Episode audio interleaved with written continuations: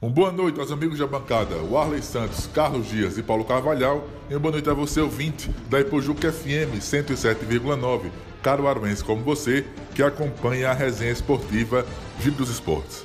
Nesse final de semana não temos Fórmula 1, né? Fórmula 1 retorna no dia 2 de outubro com o Grande Prêmio de Singapura, mas não vamos deixar de ter algo né, falando sobre a Fórmula 1. Né? Hoje é um dia especial para os fãs da velocidade, né, os fãs do colombiano Juan Paulo Montoya. Isso porque há 21 anos o colombiano vencia pela primeira vez na Fórmula 1.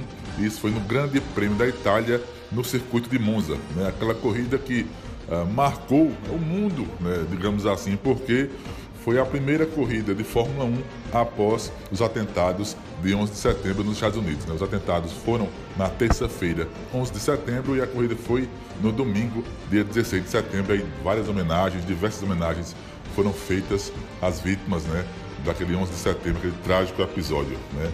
O Juan Paulo Montoya venceu né, com a Williams BMW, né?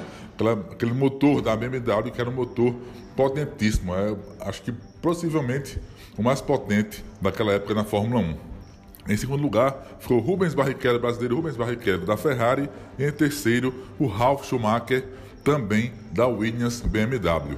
Então, é uma data importante, né? O Montoya, que foi um piloto de Fórmula 1, ganhou sete vezes né, corridas de Fórmula 1, foi um piloto bastante carismático, né? Enquanto disputou provas na Fórmula 1 entre 2001 e ali 2006. Né? O Montoya teve uma passagem rápida pela F1.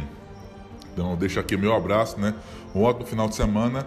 Também digo aqui o resultado né, do jogo do Náutico e Vasco daqui a pouquinho, lá em São Januário. Eu aposto na vitória do Náutico, né? Vai surpreender o Vasco lá em São, em São Januário, né? 1 a 0 né, para o Náutico.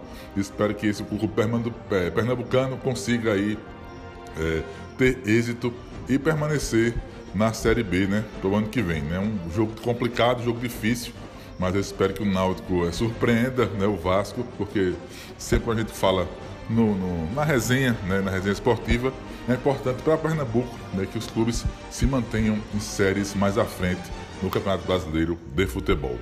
Um grande abraço a todos, um ótimo final de semana e na segunda-feira, se Deus quiser, eu estarei aí nos estúdios da Ipojuca FM 107,9 Caruaruense como você. Um grande abraço.